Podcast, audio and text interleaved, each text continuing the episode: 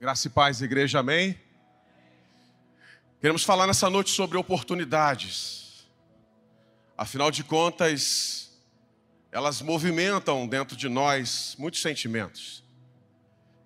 Eu queria que você abrisse sua Bíblia no livro de Atos, capítulo dois, versículo dois.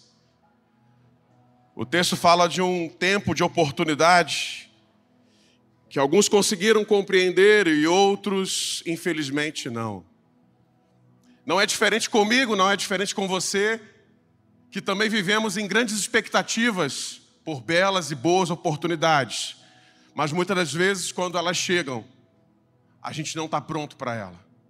De alguma maneira, a gente não consegue reagir do jeito que ela pede, do jeito que o Senhor quer. E o texto diz, é um texto conhecido no texto de, do Pentecostes. E para você entender um pouco, Jesus acabava de ser levado aos céus e essa é a primeira reunião oficial acontecendo. Eu acredito que muitos que acompanharam toda a trajetória de Jesus sabiam o que representava essa primeira reunião. E ela diz assim no versículo dois apenas: de repente, no meio daquela reunião veio do céu um som. E o som era como de um vento muito forte. E encheu toda a casa no qual estavam sentados. E de repente veio do céu um som, como de um vento muito forte, e encheu toda a casa aonde todos estavam sentados. A palavra fala que aqui houve esse movimento que revolucionou.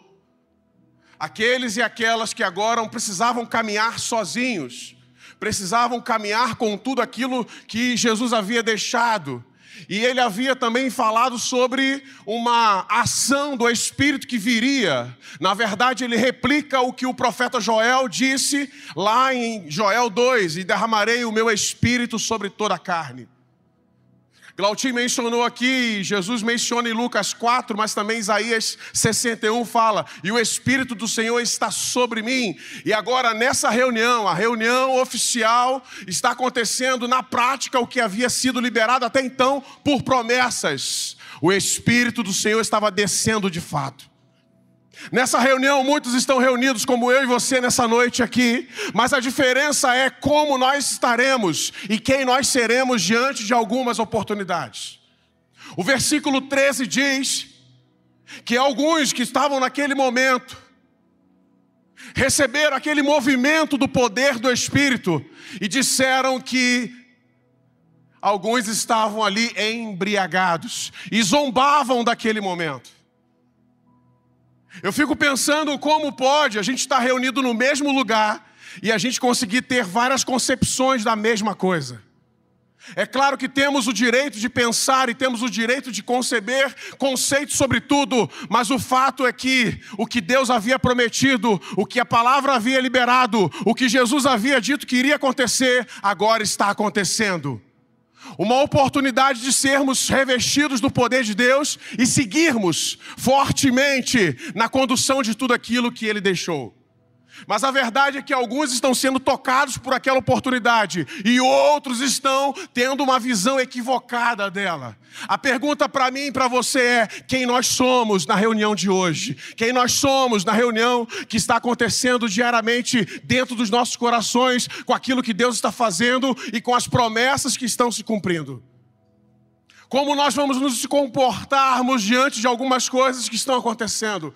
Qual será o modelo de visão que eu terei sobre algumas coisas que acontecerão? Sobre algumas coisas que irão se manifestar? Como eu vou reagir a tudo isso? E precisamos compreender que é tempo de abraçarmos as oportunidades, exatamente do jeito que o Senhor quer que abracemos. E aí eu pensei em algo à tarde, o Senhor me lembrou de um detalhe muito comum.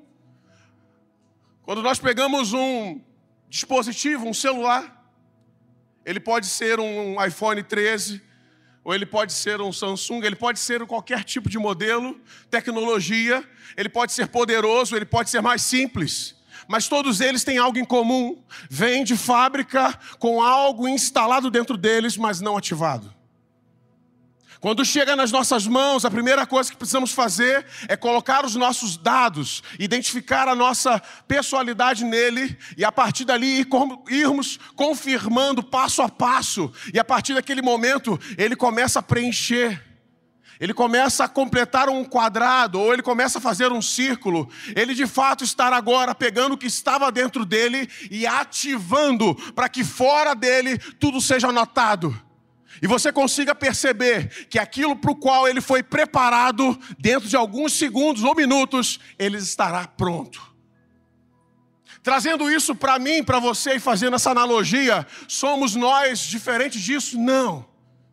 O Senhor já colocou coisas poderosas dentro de você. O Senhor já colocou coisas poderosas dentro de nós. O Senhor já colocou coisas poderosas dentro da igreja. Mas nós precisamos confirmar os dados. Ei, Senhor, eis-me aqui, envia-me a mim. Ei, Senhor, eu estou pronto. Ei, Senhor, o meu nome é Juan Cruz. Ei, Senhor, a minha identidade é essa em Cristo. Eu confirmo, eu digo sim. E deixa o Senhor preencher o que tem que preencher. Deixa Ele completar o que Ele quer completar. E daqui a pouco, tudo que estava dentro vai ser espelhado, vai ser visto, vai ser experimentado, vai ser tocado, vai ser visto, vai ser podido é, visualizar a olho natural. E eu tenho certeza que o poder, o efeito será poderoso. Porque você não consegue saber a dimensão de tudo aquilo que tem dentro, até que você consiga experimentar fora. Você pode olhar a, a descrição e ver que um cartão de memória é para um giga. Mas se você não fizer a ativação, ele nunca vai receber nada dentro dele. Você pode receber um iPhone treze na caixa e andar com ele para debaixo do braço um ano. Pode ser um giga, pode ser dois gigas, não importa. Pode ser dez, pode ser mil. Mas nunca vai entrar nada dentro dele se você não ativá-lo. Pode ser o melhor carro, mas se você não colocar a chave, não colocar um combustível e não dar uma partida, não virar a ignição, não dizer assim, pá! O fósforo, ele é poderoso. Ele pode incendiar uma cidade, mas tem que ser riscado. O parafuso que segura tudo isso aqui é tremendo, isso aqui não cai, está sustentado, mas ele precisa ser enroscado. E você vai vendo que a linha que costura a sua roupa e não permite que você fique nu desapercebidamente, pois ela mantém tudo firmado, ela recebeu uma ativação por meio de uma agulha que costurou, traçou um plano, firmou todas as partes e agora você não se dá conta, mas tem uma linha agora aí cumprindo um propósito. Isso porque essa linha que antes estava num carretel foi ativada por uma agulha e está cumprindo a sua parte na terra. E quando você for ativado naquilo que o Senhor tem, naquilo que Ele é, você também vai cumprir o seu papel na terra. Você vai entender as oportunidades, não como oportunidades aleatórias, mas oportunidades únicas. A palavra do primeiro livro de Samuel, capítulo três, diz que estava o menino Samuel sentado no santuário. Eli, o sacerdote velho, cansado, com seus olhos já abatidos, foi dormir. Ofni e Fineias não são mencionados, deviam estar na gandaia. Mas o menino estava no santuário, mas o que me chama a atenção, Jefferson, é que nesse texto fala, e a lâmpada do Senhor ainda não tinha sido apagada. Sabe o que significa, igreja? Que se a lâmpada ainda não apagou, a oportunidade dele está liberada sobre mim e você. Se a lâmpada de Deus ainda está acesa, significa que se eu não sair do meu lugar, se eu não sair da posição que Ele tem, se eu não sair do que Ele me deu, eu vou viver e eu vou ouvir e eu vou abraçar todas as oportunidades que Ele tem preparado para mim. Porque não levou muito tempo. E a voz do Senhor, e é preciso a gente frisar uma parte. Naquele tempo, diz a palavra, não era comum a voz e nem a revelação de Deus. E a minha colocação para você, igreja, nessa noite é: eu quero viver oportunidades que podem não estar sendo comuns a esse tempo para alguém, para A, para B, para C. Mas se a lâmpada de Deus ainda está acesa, eu quero ficar no meu lugar, eu quero ficar aonde, sabe, a canção diz, é aqui que eu me sinto muito bem, é aqui que eu quero estar, para que quando essa lâmpada ainda estiver acesa, uma voz que não é comum possa falar comigo, e eu possa abraçar essa oportunidade, ouvindo essa voz, porque a voz dizia: Samuel, Samuel. E Samuel, por ser menino, não sabia discernir ainda se era uma voz de Deus, se era uma voz do Eli, mas embora ele achasse muito estranho, era uma voz firme. E ele respondeu, antes de ter a noção de quem era a voz, eu acredito que ele respondeu pelo Espírito, ele disse: eis-me aqui. É quando algumas oportunidades vêm, e antes de você ter que conceituá-la, antes de você ter que discorrê-la, antes de você ter que escrever, antes de você ter que consultar os universitários, o teu espírito tem que estar pronto para você entender essa voz, entender essa oportunidade e dizer assim: Senhor, eu não sei como é que vai ser daqui para frente, mas antes que tudo seja, eis-me aqui. É quando você vai precisar abrir mão dos seus entendimentos naturais para decidir por coisas dentro do santuário enquanto a luz está acesa. A luz acesa representava para todo o povo naquele tempo a presença do Espírito, a presença de Deus. Era um candelabro com óleo e com lâmpada acesa, fogo queimando. Havia um tempo em que fechava o turno e eles eram apagados. Samuel, o menino, estava diante daquele ato. Eu acredito que naquele dia o menino falou assim: eu vou ficar até mais tarde, eu vou esticar um pouco mais, porque quem quer mais oportunidade de Deus precisa ir um pouco mais, precisa estar disposto de fazer algo além do básico. Está na hora, igreja, da gente sair do padrão, sair do protocolo, sair das mesmices, sair, sabe, das coisas evidenciadas, das coisas protocoladas. Está na hora da gente ser mais exagerado em algumas coisas. Está na hora da gente ter ordem, ter decência e viver os progressos que Deus tem mediante algumas oportunidades que já foram liberadas a nós. Números capítulo quatorze, versículo vinte e quatro, fala algo incrível. E a gente vai percebendo como Deus, Ele é um Deus de oportunidades. Jesus não perdia tempo com as oportunidades. Foi para um casamento, chegou lá, acabou o vinho. Alguém estava nervoso, nervosa, e Ele manda então trazer água. Traz uma prova, leva para o mestre. E um casamento fadado ao fracasso, a sair na primeira manchete como casamento que deu errado, virou o primeiro milagre de Jesus. É um Jesus que está atento, Jesus está pregando, como hoje, nesse momento, e de repente um barulho no teto, Lucas cinco, é o teto se abrindo, é o forro se afastando, e de repente tem quatro amigos descendo, um outro amigo no, da corda. E Jesus olha aquilo assim e fala assim: cara, não estava no script, mas acaba de descer, a tua fé te salvou, vai para casa.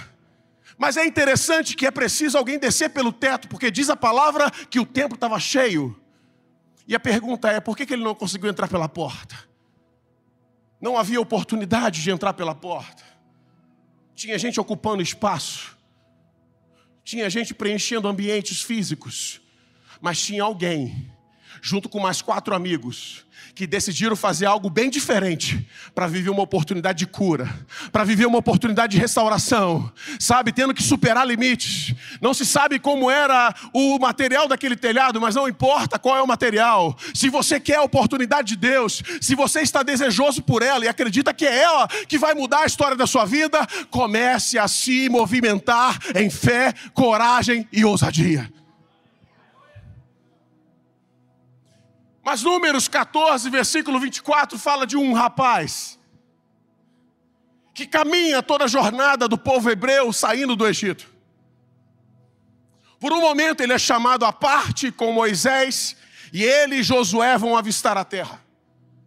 Sabemos que dos doze espias, dez voltam com um relatório e dois voltam com um relatório diferente. Esses homens diferentes são Josué e Calebe. É difícil ser diferente no meio de uma multidão de iguais. É difícil você falar coisas em que a maioria parece ter razão. Mas eu te animo nessa noite em nome de Jesus, fique firme. A convicção que Ele te deu, é Ele poderoso para manter sobre você. Fique firme, que não seja a sua, mas que seja a dele, poderosa, firme e concreta palavra. E diz a palavra que naquele momento, o texto diz assim de Números: porque o espírito de Calebe era outro, o Senhor daria a ele o Hebrom para conquistar e a sua família herdar. E quando eu li esse texto algumas vezes no passado, eu ficava refletindo, que parada é essa? Que o próprio Deus fala assim, porque o espírito de Calebe é outro. Sabe o que está dizendo para mim, para você? Esse cara é diferente, essa mulher é diferente, ele pensa diferente, ele está fora da caixinha, ele está fora do programa, ele está fora das agendas, ele está fora, sabe, de uma série de coisas, porque ele pensa como ele pensa, o espírito dele é outro. O espírito dele é outro, eu o darei a conquistar o Hebrom. Quer viver algumas oportunidades que parecem impossíveis? Comece a transformar o seu espírito em um só espírito com o Senhor. Comece a deixar o seu espírito ser transformado, inundado. Eu com Ele, Ele comigo. Ah, queridos. Só vamos viver algumas coisas bem diferentes se formos capazes de fazer coisas bem diferentes. Essa geração está precisando de homens e mulheres diferentes, que possui um outro espírito, que possui uma outra capacidade de enxergar. Eu não vou ver o óbvio, eu vou ver o que o céu tem para mim, eu vou ver o que o Senhor tem preparado para isso, para esse momento, para esse tempo, para essa era, para essa estação, para a minha profissão, para o meu negócio, para a minha vida, para o meu ministério. Oh, Jesus, a gente olha o menino que está no santuário e está todo mundo dormindo. Eu não sei aonde você tem que permanecer, mas se todos estiverem desatentos, se todos estiverem desapercebidos, fique lá, fique firme. Se a luz não apagou, significa que Deus ainda vai fazer alguma coisa. Ah, mas Deus não está falando nesse tempo com ninguém. Ah, não importa se não é com ninguém, fique na sua posição, a oportunidade certamente virá. A gente vai olhando. E o texto de Gênesis oito, versículo onze, fala que naquele momento, Noé está com a sua família no dilúvio. Eu não sei você, mas deve ter sido muito desafiador. Era um dilúvio com um casal de cada espécie. E por mais desafiador que fosse dentro, precisamos lembrar que fora estava tudo sendo quebrado. É para quando a gente indagar algumas questões, é quando a gente for questionar algumas situações, a gente poder buscar ao Senhor e lembrar assim, Senhor, está ruim aqui dentro, mas está bem pior lá fora. É para que você tenha a percepção certa. E naquele momento de Gênesis oito, Moisés, depois de alguns dias já no dilúvio, Moisés está aflito para ver que hora que ele vai sair da arca. A gente fica ansioso por algumas coisas. A gente fica, sabe, tentando adiantar algumas questões, alguns processos. Mas precisamos lembrar que o início da arca foi, Moisés, pode entrar. E a palavra do Senhor diz, e o Senhor fechou a porta. Eu te pergunto, igreja, se o Senhor mandou entrar, e diz a palavra que ele fechou a porta, como é que vai ser o final disso? Hein? Alguém comigo? Pergunta e complete. Se ele mandou entrar e ele fechou a porta, linha, responda. Ele vai mandar sair? Hã? Se ele mandou entrar e ele fechou a porta, de quem é o tempo e a ordem? É ele que vai mandar sair e é ele que vai abrir a porta. É quando a gente entende, talvez, algumas oportunidades de forma equivocada. Se Deus me colocou nessa situação e Ele fechou a porta, a palavra de Apocalipse capítulo três, versículo sete diz: Ele é aquele que tem a chave de Davi, que abre portas que ninguém pode abrir, e Ele fecha portas que ninguém pode fechar. Ele fechou a porta da arca, colocou lá dentro Noé e sua família e mais um bando de animais. Mas Noé agora está levantando a tampa do telhado da arca e está soltando um corvo. E diz a palavra que por dias Noé ficou esperando o corvo voltar, mas ele não voltou. É quando eu e você ficamos tentando discernir a hora que algumas oportunidades vão chegar. E o mais incrível é que Deus não vai nos parar nessa questão, Ele sabe. Ele só não quer deixar você atrapalhar isso. Passados-se mais sete dias, ele solta uma pomba. A pomba voa durante todo o dia. Mas no fim do dia, Gênesis oito, versículo onze, a pomba voltou e trouxe no seu bico um galho, uma folha nova de oliveira. Estava tudo destruído na terra, irmãos. Mas a oliveira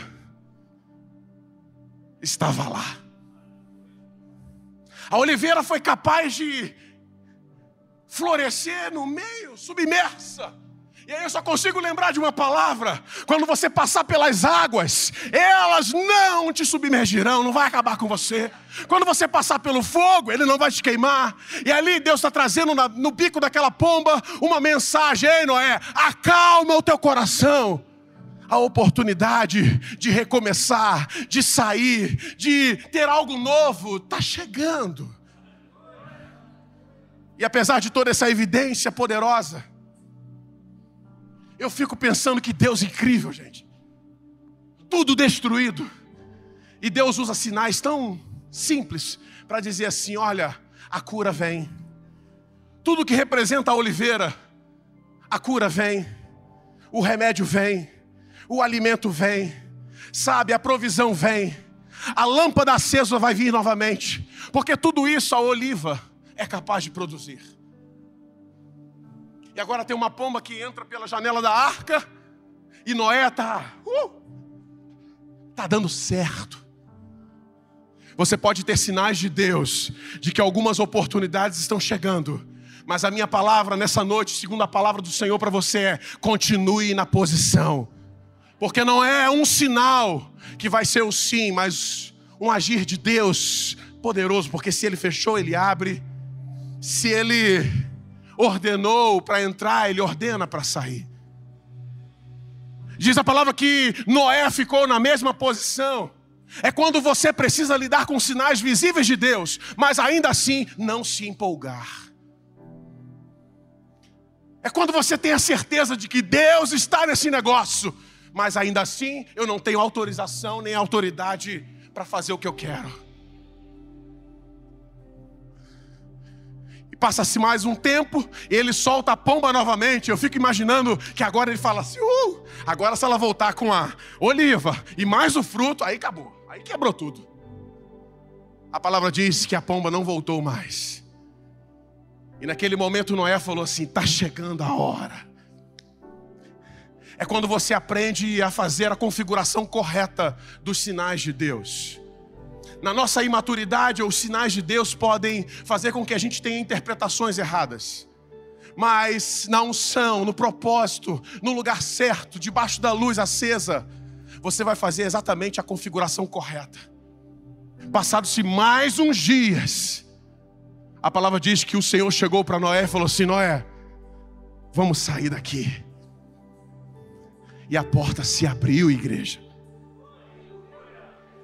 E a arca, que já era aquele ambiente, sabe, talvez de muita ansiedade, de muita expectativa, e apesar de todos os sinais evidentes de que Deus estava com eles, Noé e sua família preferiu esperar a concretude, esperar o completar de Deus, para que eu pudesse mergulhar totalmente naquela oportunidade. A oportunidade de Deus vem, mas Deus quer te ensinar a esperar o tempo certo dEle. Se coloca de pé, igreja, em nome de Jesus. Oh Deus, oh Deus, tem uma pomba voando, Uh! A oliveira está ali. Significa que já é a hora? Não. Significa que ele não esqueceu de você. Significa que tudo que ele falou está valendo. E vai chegar a hora que essa oportunidade vai vir. Porque aquele que tem a chave de Davi, que abre portas aonde ninguém abre e fecha portas que ninguém fecha, vai fazer assim, ó. E nada e nem ninguém vai poder interferir naquele que tem um outro espírito, naquele que sabe, está entendendo que ainda tem lâmpada acesa. E se tem lâmpada acesa, ah, significa que Deus está comigo. Significa que tem coisa ainda para acontecer. Ei, a lâmpada não se apagou. Nessa noite Deus diz: ei, a lâmpada ainda não se apagou. O tempo não acabou. A hora ainda é a hora certa de algumas oportunidades virem. Eu quero fechar com você nessa noite. No segundo livro de Reis, capítulo quatro, Eliseu está com uma viúva que chega para ele e fala: olha, não tem mais nada o que fazer. Meu marido morreu. Meu marido agora, o provedor. E os meus filhos estão sendo ameaçados como preço de escravidão, como artigo de moeda, moeda para serem levados. E eu fico olhando para esse texto.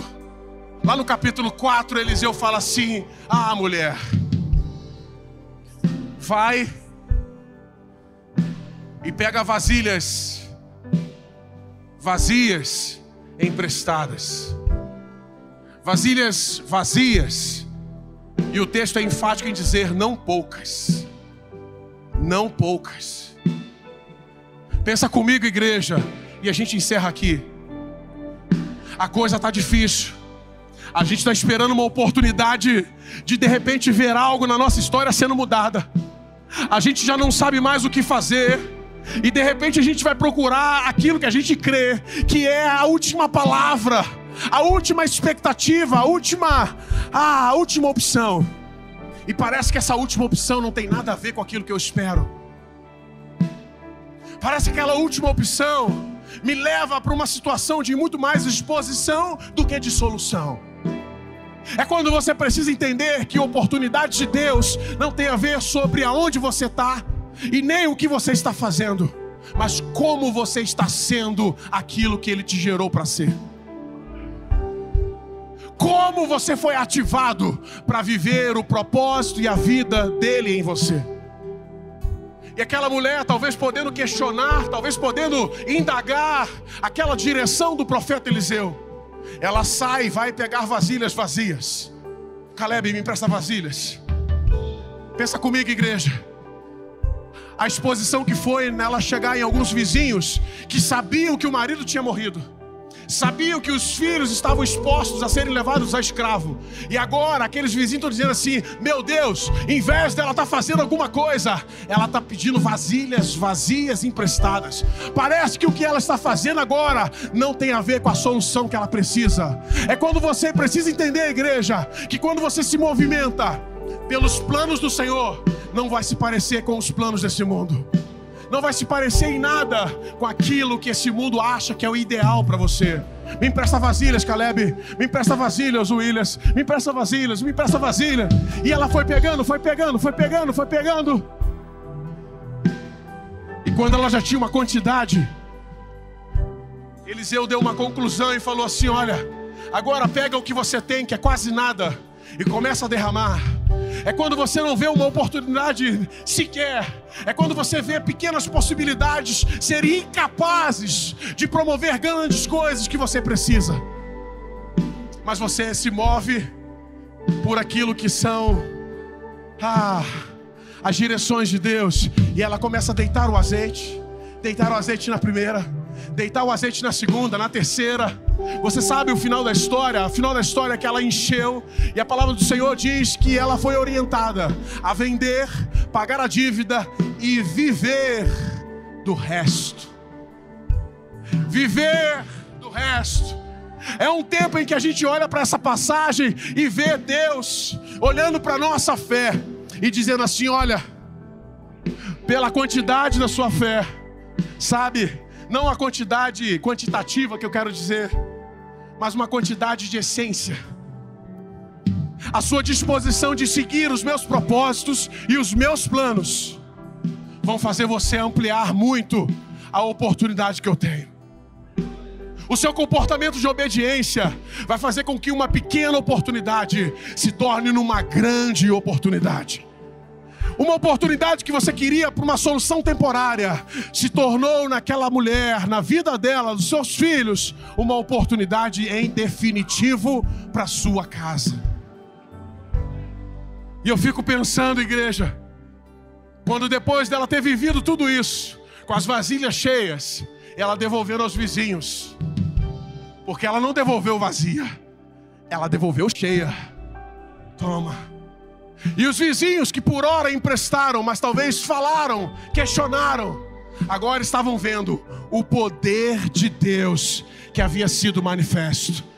Ei, nessa noite o Senhor conclui dizendo para todos nós: abrace as oportunidades dele, faça o que for preciso, mesmo que isso não se pareça com nada óbvio que alguém ache. Talvez pedir vasilhas em alguns momentos era extremamente desafiador. Mas se você quer viver algumas oportunidades dele de uma maneira tão sobrenatural, comece a se movimentar também de forma sobrenatural. Feche teus olhos nesse momento. Senhor, nós agradecemos nessa noite. Bendizemos o teu nome, Senhor. E eu creio, Senhor, que é chegado um tempo de sermos ativados para viver essas oportunidades, para não deixarmos elas passarem, Senhor, sem que percebamos que elas são as oportunidades de Deus para a minha vida. Senhor, que elas são os momentos preciosos que o Senhor vai usar para mudar a nossa história, mudar, Senhor, o resultado daquilo que tínhamos, ó Senhor, no passado, Senhor, sofrido. Deus, quando nós olhamos para essas figuras, quando nós olhamos para Calebe, dizendo: Senhor, eu estou tão forte hoje quanto o dia em que o Senhor me fez a promessa. É Calebe dizendo: ei, Senhor, pode liberar a oportunidade, porque eu estou pronto para vivê-la no nome do Senhor Jesus. Nós oramos, agradecemos e bendizemos nessa noite, Deus, que o tempo da oportunidade chegue sobre essa casa, chegue sobre nós, em nome de Jesus, em nome de Jesus. Se você crê assim, amém.